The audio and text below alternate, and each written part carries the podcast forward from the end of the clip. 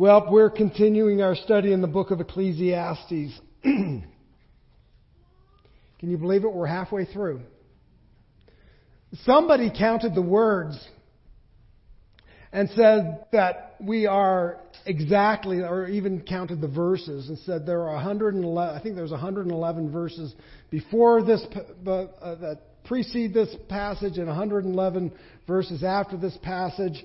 Um, I don't think they realized that when Solomon wrote this, he didn't write it with verses. He just wrote it. But anyways, we're, we're halfway through the book. And, and we're going to see a little bit of a shift take place. But before we do, let me remind you of where we've been. I'll then give you a little bit of a, a, a plan of where I hope to go today. And then we will look in and read God's Word together. So, here's where the author has been. He has been informing us and telling us about the folly, the foolishness of the pursuit of wealth, and he has contrasted that with the wisdom of the pursuit of God. The folly of the pursuit of wealth has been contrasted with the wisdom of pursuing God. Now, he's gone through and he has said, listen, as far as um, pursuing wealth and pursuing status and pursuing promotions and pursuing um, uh, success, those things, when they become ultimate, they will never satisfy you. They will never be that which fulfills you. The lie is that if you just got a better job, if you just had more money, if you just had a new relationship, if you just had a, a better car or a new this or a new that, or you had this great invention, or if you had your name in lights, then you would be satisfied. Then you would find satisfaction in this life, if only, and it keeps you pursuing. It's kind of the proverbial um, uh, carrot in front of the horse. He keeps running after it, but he never attains it. And this is where the author has been going.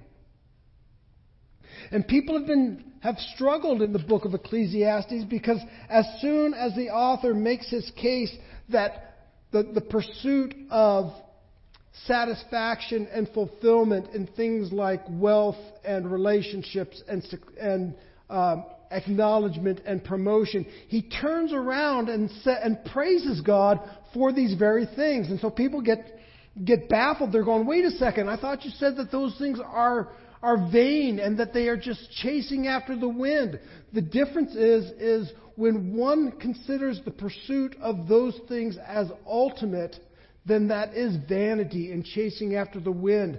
But the author has been very clear that um, God, when God is our ultimate pursuit, that all of those other things then are gifts from God and they can be enjoyed um, by those who, who possess them. And so things like friendships and relationships and, and uh, promotions and great ideas and those types of things are all valuable when they come under uh, the, the rulership and the headship of God Almighty. When God is ultimate, those things then all have value, but they, they have their place. And so that's where we've been.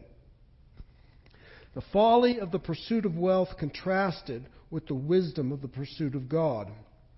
So here's where I'm going to go today. We are going to, our text today is chapter 6, verse 10 through 7, verse 14. And our text today begins and ends with the powerful, sovereign, eternal Creator. It begins and ends with the powerful, sovereign, eternal Creator. And as man, and with man as the limited creature. We will see the frailty of man. So we're going to see this contrast. It begins and ends.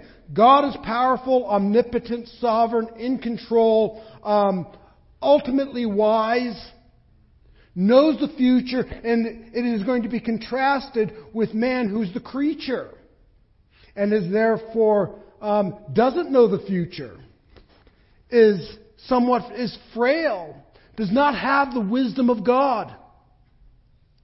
And we're going to see this contrast. And so the, the beginning and the end um, puts forth these two pictures of both God and man.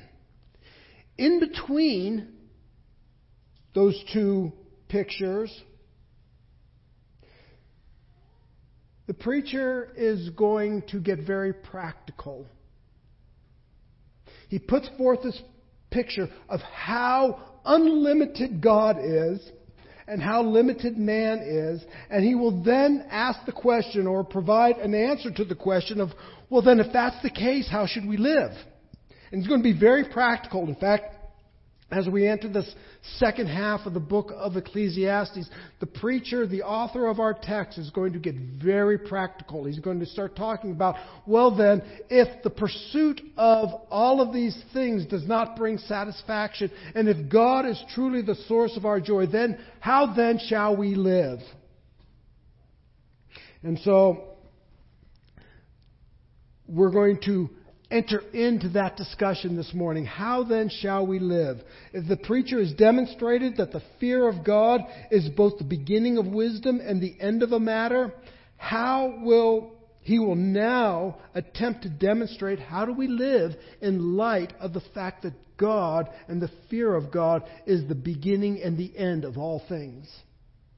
How shall how we shall and how we are going to live is going to uh, require us to think a little bit differently.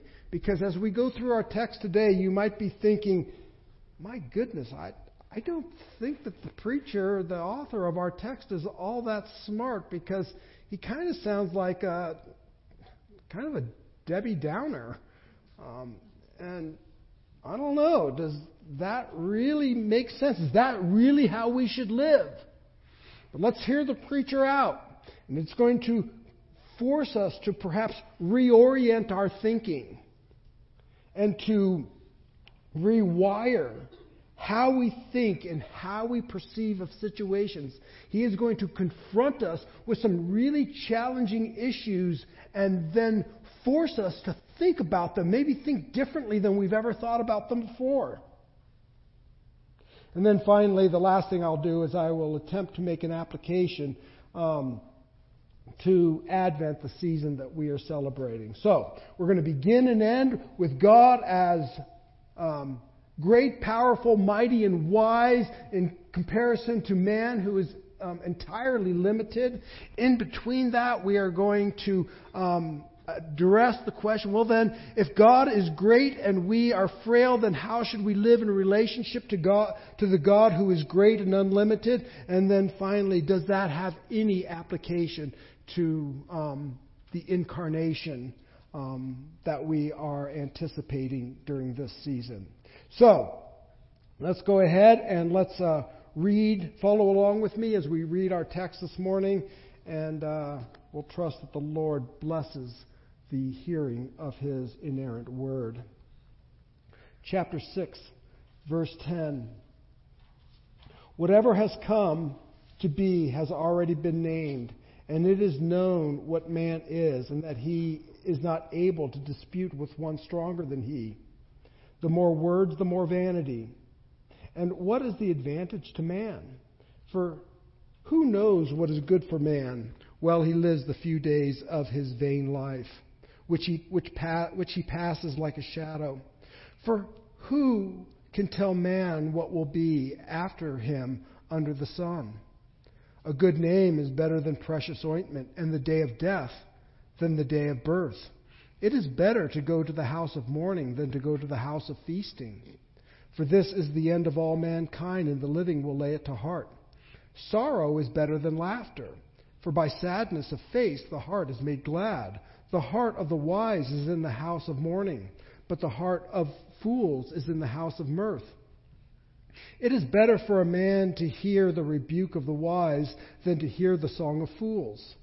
For as the crackling of thorns under the pot, so is the laughter of the fools. This is also vanity.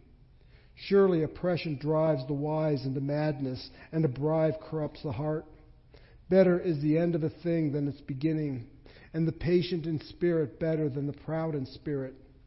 Be not quick in your spirit to become angry, for anger lodges in the heart of fools. Say not, Why were the former days better than these? For it is not from wisdom that you ask this. Wisdom is good with an inheritance, an advantage to those who see the sun. For the protection of wisdom is like the protection of money, and the advantage of knowledge is that wisdom preserves the life of him who has it. Consider the work of God. Who can make straight what he has made crooked?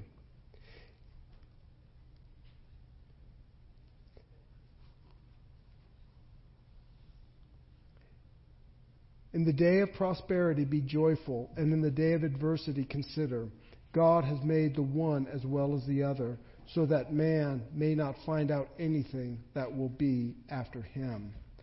The grass withers and the flower fades, but the word of our God abides forever. So we begin in chapter 6, verse 10, and we're going to begin, and, and the author begins with the frailty of man.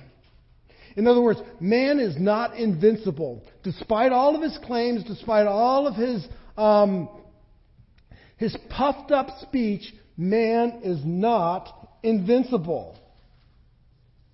Man seeks to make a name for himself, but the author says he already has a name. We, we oftentimes seek to make a name for ourselves. We put our names, we, we, people might put their names on buildings or do uh, great exploits and great deeds. Great adventurers have their names remembered in history. We seek to make a name for ourselves, but the preacher, the author of our text says, man already has a name. And in our text, that name is Adam or Adam. I need you to pay just quick attention here. I think it's in your notes. But the name that man has, so notice how it begins. Whatever has come to be has already been named, and it is known what man is, and that he is not able to dispute with the one stronger than he is. We know what man is. The word there is Adam. Which is very interesting because when we go back, this is a reference back to the book of Genesis. When we go back to the book of Genesis, why is, why is mankind named Adam? Because he comes from the dirt, which is the word Adamah. Adam Ah. So out of the dirt comes man. Mankind is named Adam because he was taken from the ground, Adamah. Man, the point here being, you know, not here to teach you Hebrew. The point here is that man has his source in the dirt. His origin is the dirt. And from dust he came, and to dust he will return. Man has been named, and it is known what man is. We know exactly who he is. The point here is, is that man is not self-existing. He is not self-sustaining. He is not omniscient. He is not omnipotent. He is not ultimate. He comes from the dirt. Now, I don't want you to get a, a wrong idea of the scriptural view of mankind. You should understand that mankind, men and women, is the pinnacle of God's creation. It is God's final act of creation, and it was the pinnacle of His creation. You and I, mankind, are the pin- is the pinnacle of God's creation. But we are still created. We are not ultimate. We are not eternal. We are not all knowing. We are not all, um, all wise. There is something above us. And the author brings that out. There is something above man. And that is his creator. You and I, mankind, the author says, is limited in two things that he points out. He's limited in strength and he's limited in knowledge. See, we don't have all strength and we don't have all ability. And we don't know everything. In fact, he, he asks this question Who can dispute with the stronger? Whatever has come to be has already been named, and it is known what man is, and that he is not able to dispute with one stronger than he. So there is one stronger than you and I, and it is the one who made us.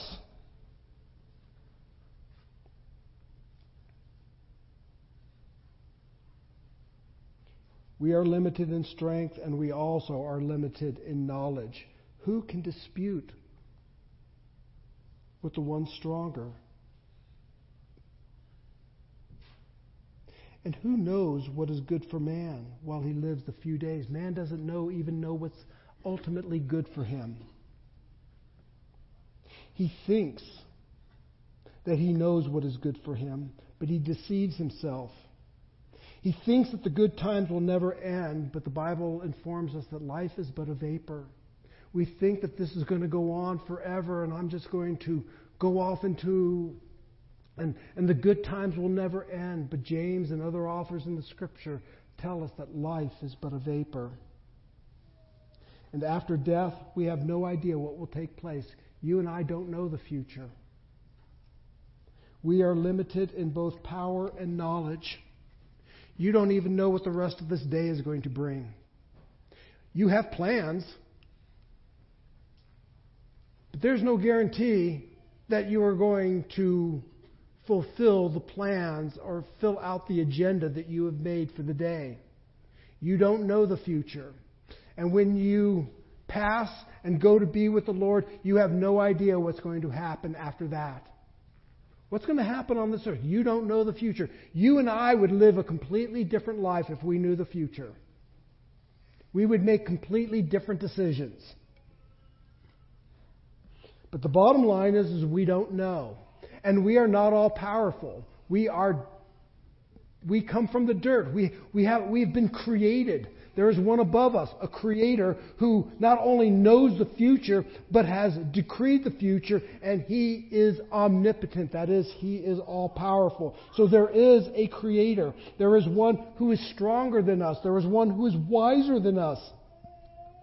I love how um, it talks about who can dispute with one stronger than he. And I just, as I was studying this, I'm thinking, well, Adam tried. Lots of people have tried to dispute with their creator. Adam piled up words which proved pointless. The very first thing after Adam and, and, and, Eve ate of the fruit of the knowledge of, the, of good and evil was that they hid from God, and God came walking in the cool of the day and said, Adam, where are you? And Adam replied, I feared because I, since I was naked thinking that he's got some angle to kind of confuse God or as an excuse for his rebellion. And God's response is, Who told you that you were naked? In other words, his first words after his rebellion demonstrated his lack of knowledge.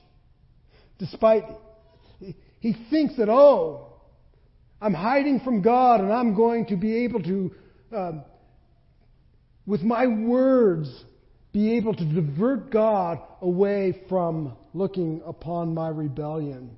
And his very words condemned him. And then he attempted to blame others for his rebellion. It's Eve whom you gave me. She's the problem, and ultimately, God, you're the problem. Who is able to dispute with his Maker?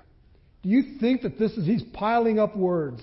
Is this going to have any bearing? Is God going to say, oh, gee, that's a good point?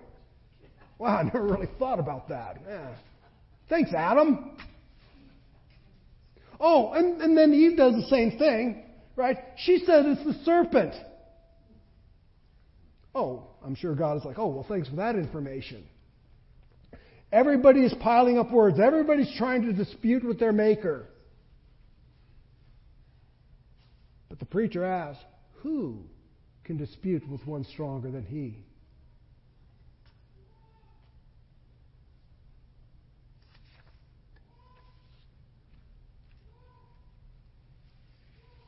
The more words, the more vanity. An abundance of words do not sway God, nor does eloquence. God is both greater in might because he's the creator and he is greater in wisdom.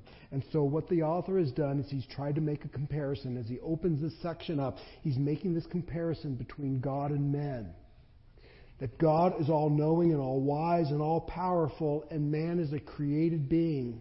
He may be the highest of God's creation and has great honor and glory. In fact, Psalm, when we studied Psalm 8, uh, the psalmist asks, you know, what is man that you are mindful of him, and yet you have made him um, just a little bit lower than, than the angelic beings, and you have made him just a little bit lower than, than the most glorious things in your creation. And so man has a very high place in God's creation.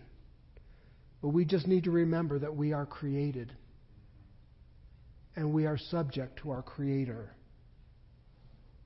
So, God being both greater in might and wisdom, then should prompt us to ask the question well, then, if that's true, then what actions would be to my advantage?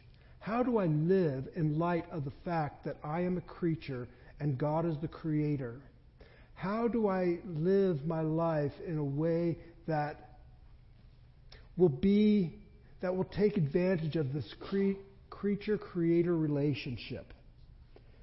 So then the preacher in chapter 7, verse 1, begins to talk about how we should live. Given that God is God and man is man, given that God is all powerful, man is frail, given that God is all wise and man doesn't know the future, how then should we live? And when we get into this, we, I want to just point out that the preacher, there's a key word in here, and as we read it, many of you saw it, but it is the word better. And the preacher is informing, it will inform us that some ways are better than others.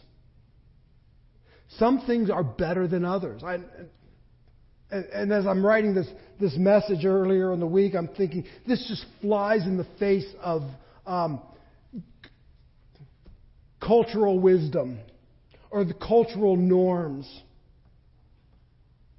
Contemporary thinking. In contemporary thinking, we are told that all ways are equal, that all views are the same, that everything is culturally defined, or that no one way is better than another way. That's just wrong.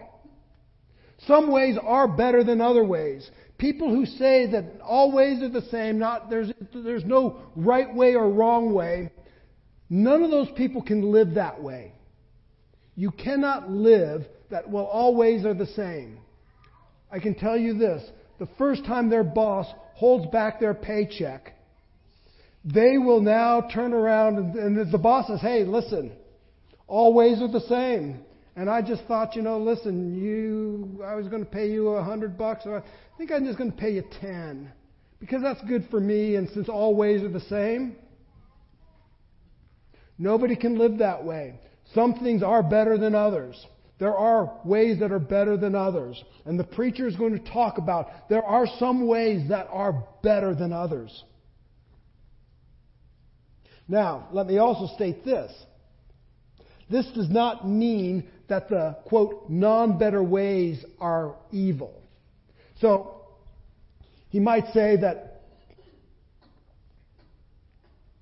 better is one way than another way. He's not saying that that other way is evil or that even that it's bad. He's just saying it, it could even be really good. It can be great. It's just not better. Like peach cobbler is better than carrot cake. And that's true. It's not an opinion. That doesn't mean I don't have that, that carrot cake isn't good.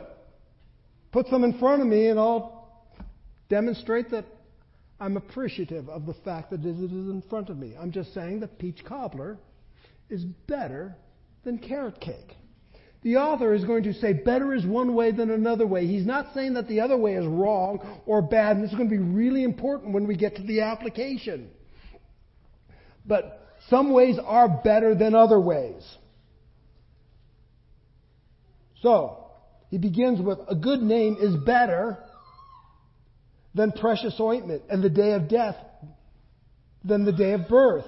Well, all right, so a good reputation, I just put it this way a good reputation is better than an attractive corpse.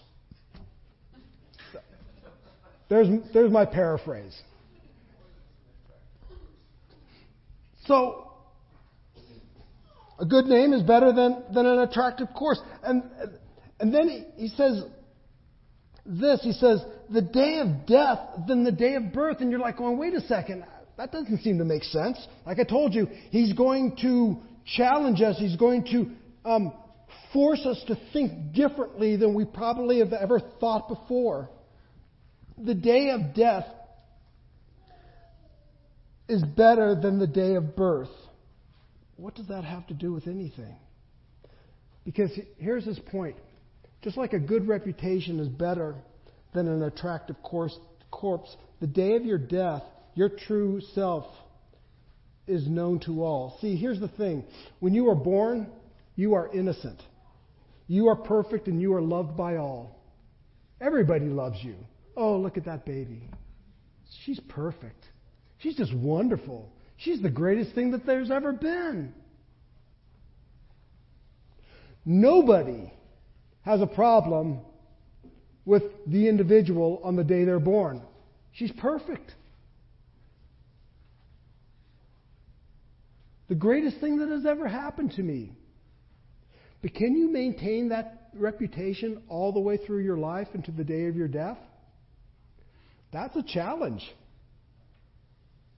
To maintain that reputation throughout one's life is no small task. And so the preacher says a good reputation at death is better than a good reputation at birth. Why? Because everybody has a good reputation at birth. To have a good reputation on the day of your death, when you've interacted with people, you've made mistakes, you've erred, you've all of these things.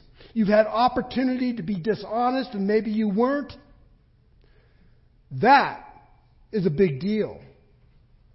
And so, a good reputation at death is better than a good reputation at birth. We make a good name for ourselves by glorifying God on the earth. And so he begins with a good name is better than precious ointment. This is probably the ointment that they put on a dead body. And the day of death than the day of birth. Everybody can have a good reputation on the day they're born. It is difficult to maintain that reputation all the way through our lives and glorify God in a way that allows people to say that person lived a God honoring, God glorifying life. There is, it is no small task to leave this earth with a good reputation. That's what he's saying. And then he goes on, he shifts subjects a little bit, and he says, It is better to go into the house of mourning than to go into the house of feasting, for this is the end of all mankind, and the living lay it to heart. Sorrow is better than laughter. What? For by sadness of the face of, face the heart is made glad. The heart of the wise is in the house of mourning, but the heart of fools is in the house of mirth. All right, like I said, we got to look at this a little bit differently. He's going to force us to rethink how how we go about what is wise and how do we live before this God who is greater than us. And basically, he says the house of mourning is better than the house of feasting. Now, most of us would say, well, I don't know. I prefer to go to a house party than the funeral house.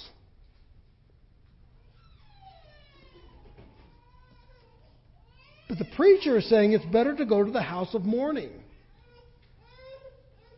He concludes by saying the house of mourning is the end of all mankind. Let me put it this way In the house of feasting, one is not concerned with eternal matters. the temporal reigns. The party is superficial at best. One does not consider how well and wisely they are living their lives. At, at the party, at the house of mirth, at the, at the house of feasting, at the house party, at the joyful um, time together, we are more interested in transitory temporal things. Oh, is he dating her? I can't believe that person wore that outfit. Do you like the song? Is the DJ any good? This is my favorite song. I hate this song. That's what we talk about.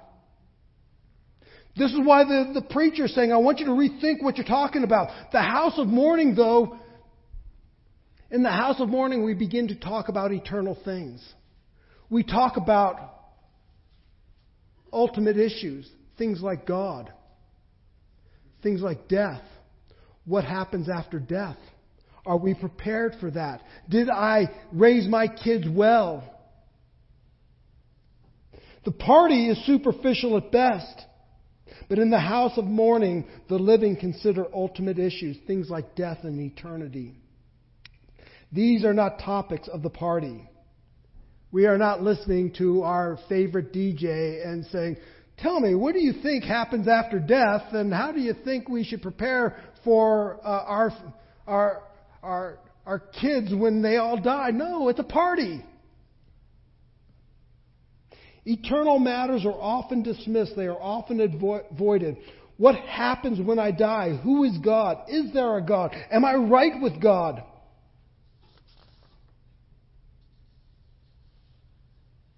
Every casket, funeral home, graveyard, etc., cries out, Redeem the time. The wise consider death. But we are easily consumed with pleasure, and we seek to avoid the discomfort of that conversation.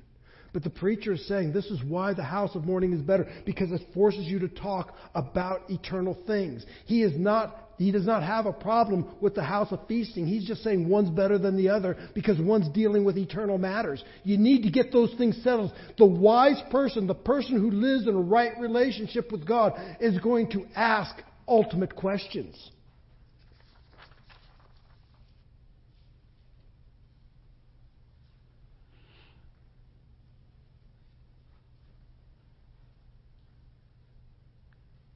In one commentary, the author wrote this Death is an, death is an enemy, but also an evangelist. Death is an enemy, but also an evangelist. We should note here that the author is not anti party. So if you want to have a celebration or a party at your house, the author here is not saying don't do that. But what he is saying is that places and situations that draw us to consider God and ultimate issues is better than those places where those topics are avoided. Folks, if you have not considered what happens when you die, what happens when you come face to face with the living God, I would encourage you to begin to seriously think about those things. But I know they're uncomfortable. They're uncomfortable, so we turn the music up. And we distract ourselves with frivolity so that we don't have to deal with those difficult questions. But the preacher is saying, deal with them. Know what's going to happen. Know where you stand in light of living as a creature to his Creator.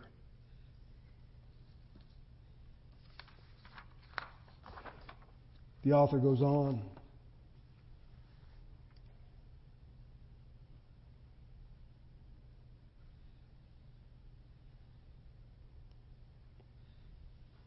It is better for a man to hear the rebuke of the wise than to hear the song of fools. For as the cackling of thorns under a pot, so is the laughter of the fools. This also is vanity. Honest rebuke. Rebuke is not pleasant, but it is good. And we see that throughout the Proverbs, and we see it in, in many places. The Song of Fools is pleasant, but it has no merit. The rebuke Rebuke is good, but it is not pleasant. So, who is the wise person? Notice this is the rebuke of the wise. The wise person is the one who fears God and holds him in highest regard, and therefore finds his place in divine revelation. Nothing of greater value than living as God has prescribed. That's the wise person. Perhaps one of our some of our best examples in the Bible of wise people would be the Old Testament prophets. They may not have been the most popular people, but they were wise individuals, and they often came with a rebuke, and the rebuke of the wise.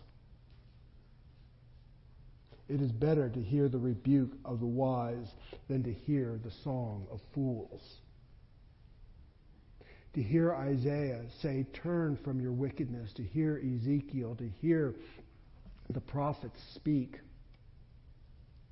is better than to hear your favorite song. Again, the preacher is forcing us to rethink and rewire our brains. In fact, and then he goes on, he says, For as the crackling of thorns under a pot, so is the laughter of fools, and this is pointless. This would be just you put dried twigs under a pot and you know how it crackles, and it's like, yeah, that's the song of fools. It just it's just noise. It's empty. He then goes on and talks about oppression being an affront to the wise and bribes having a corrupting influence. The oppression here then is the exercise of irresponsible power, that which the powerful inflict on others. And power goes to man's head, it destroys his reason. The moment he ceases to be, from, for the moment he ceases to be directed by by principle, the once wise man begins to behave like a, pool, a fool. So oppression is an affront to the wise. Bribes have a corrupting influence. And so it's the and so it is good to hear the rebuke of the wise. It is better to hear the rebuke of the wise than it is to hear the song of fools. The song of fools is much more captivating. But again, better. He's not saying don't listen to your favorite music. He's just saying one thing is better than the other. And then he goes on and he says, Better is the end of a thing than its beginning, but and the patient in spirit better than uh, the proud in spirit. Be not quick in your spirit to become angry, for anger lodges in the heart of fools. Say not, say not, why were the former days better than these? for it is not from wisdom that you ask this. Better is the end. Better is the end than the beginning. The bottom line is this, folks. Nobody wins a race at the beginning. This is why I said better is the end than the beginning. Nobody wins the race at the beginning. Nobody wins the game when it first starts. Getting to the end requires patience. Getting to the end requires endurance. That's why the end is better than the beginning. And then note this. Look at this one kind of baffled me for a moment. But, but look at this. Let me see where I'm at. Better is the end of a thing than its beginning, and the patient in spirit is better than the proud in spirit. I thought that was really fascinating to me, and I, and I, I wrestled with it that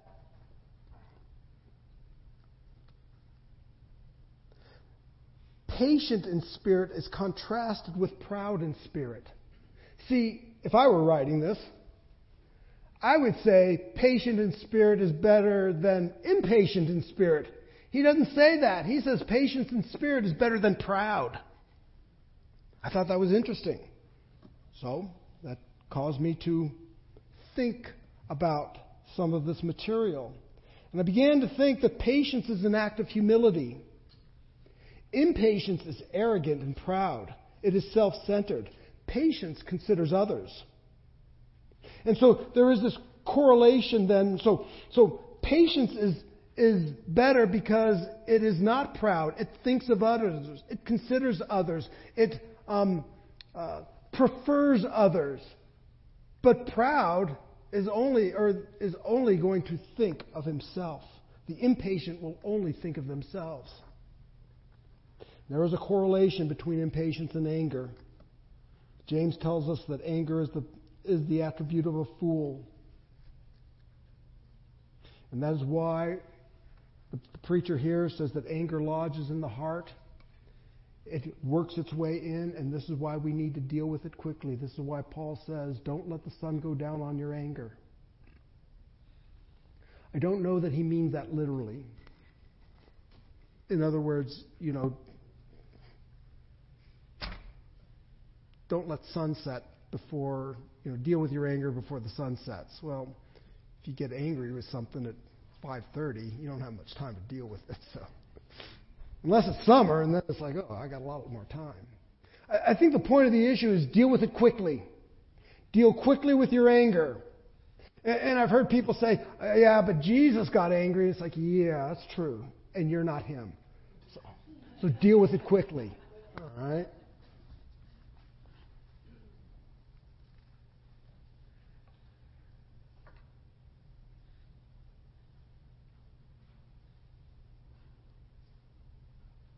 And say not, why were the former days better than these?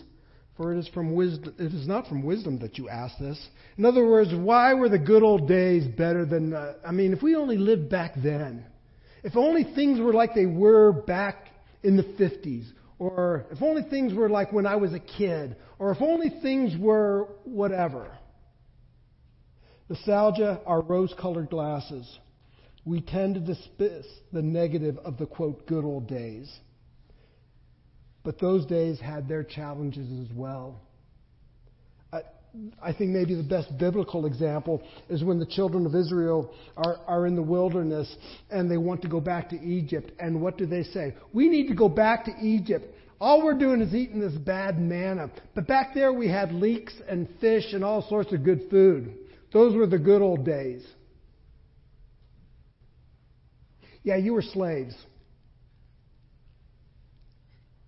They were not the good old days. Difficult times call us to look toward the promised land, not back to Egypt. Living in the past does not display wisdom.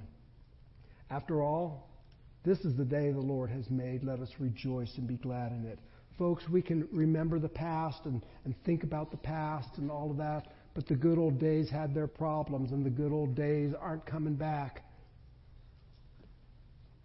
This is the day God has given you. Rejoice and be glad in it. And then he goes on, he talks about receiving wisdom as wealth, that it's good. Too many squander what God has given them. That wealth without wisdom is not a benefit. And, and then he concludes by saying, In the day Oh, he says, Consider the work of God.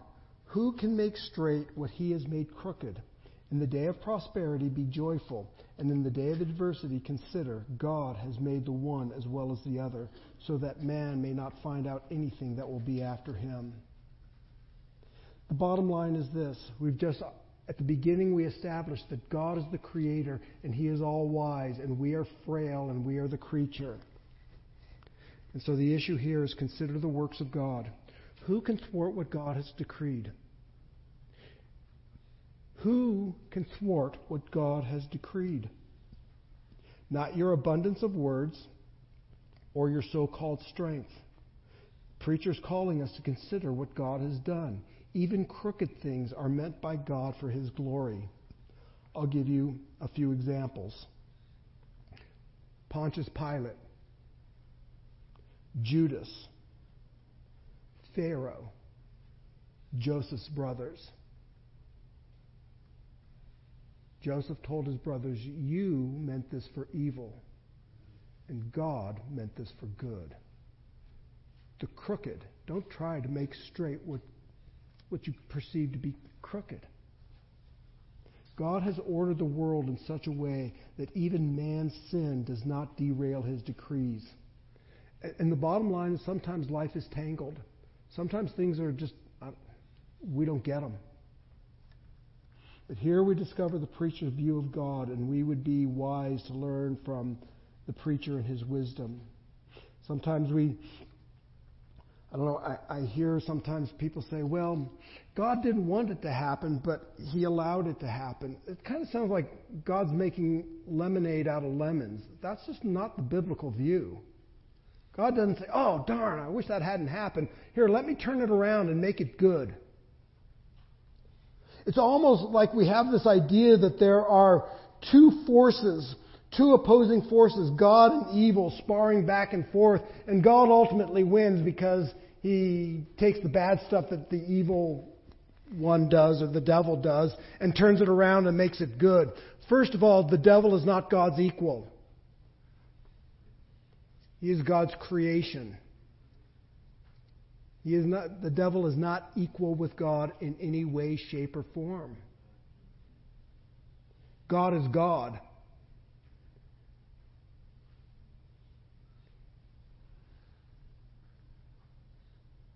And there is no God and evil sparring back and forth, or that God reacts to the evil things that the devil does. Oh, gee, let me fix that. Let me turn it around for good.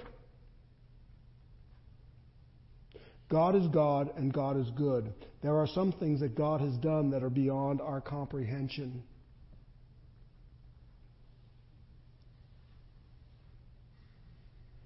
God has made one as well as the other so that man may not find out anything that will be after him. I hope this makes a little bit of sense. Let me add some, provide just a few Advent reflections, and then we'll call it a day. I want to focus especially on chapter on chapter seven, verse one, chapter seven, verse eight, and it's important that you let me qualify this, what I'm about to say, with what I said earlier, and that is understanding the word better. When we say one thing is better, it doesn't mean that the other thing is bad or the other thing is insufficient or inferior. It's just saying one thing is better than the other. That's all.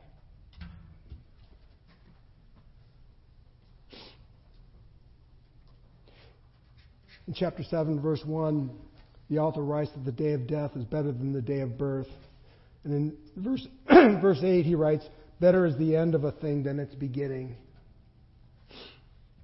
During this season, Advent, we focus our minds on the glorious birth of Christ, his beginning, the incarnation. I shouldn't say his beginning. He is eternal, so let me make sure I clarify that. He is eternal the incarnation is the beginning of his earthly. Um, he's putting on flesh. God is putting on flesh and dwelling amongst us. The incarnation. So we focus on the glorious birth of Christ. This was the fulfillment of the promise where God, where Paul writes, in the fullness of time, God brought forth his eternal purposes. Before, this before the fullness of time, in, etern- in eternity past, the triune God set forth his purpose to create and save mankind, and this would be done through Jesus, who would be born to Mary and dwell with his creation. This is a joyous season. This is a hopeful season. The birth of Christ is necessary because without the birth of Christ, you don't get the death of Christ.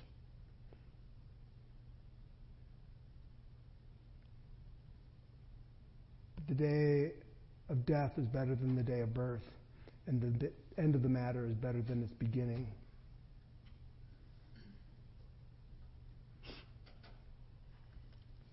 Jesus' death required his birth, but it is his death, resurrection, and return to glory um, is what saves us.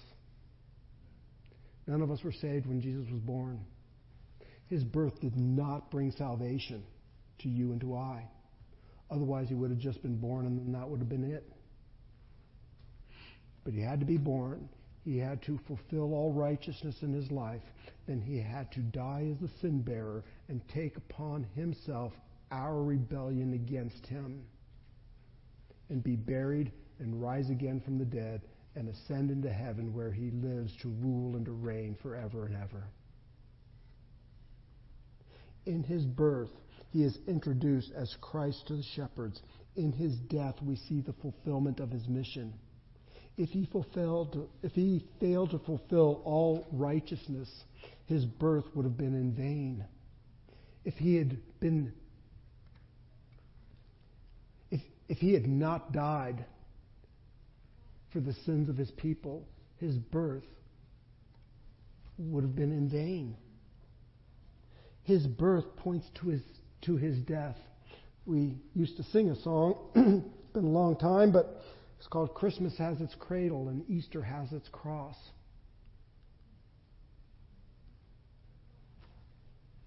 The two of both are necessary, but one purchased your salvation. Jesus was faithful to accomplish what he decreed in eternity past. We celebrate that faithfulness during this season where the glorious eternal God humbled himself and suffered and did not attempt to make the straight path crooked. But he gave himself to man's crooked plans that he might be exalted above every rule and authority. And we are reminded of that during this season of Advent. Father God, we give you praise and we give you thanks. Be with us now and help us to glean from the wisdom of the preacher and think about these things that he has given to us that we might live in a way that honors you. In Christ's name we pray. Amen. Amen.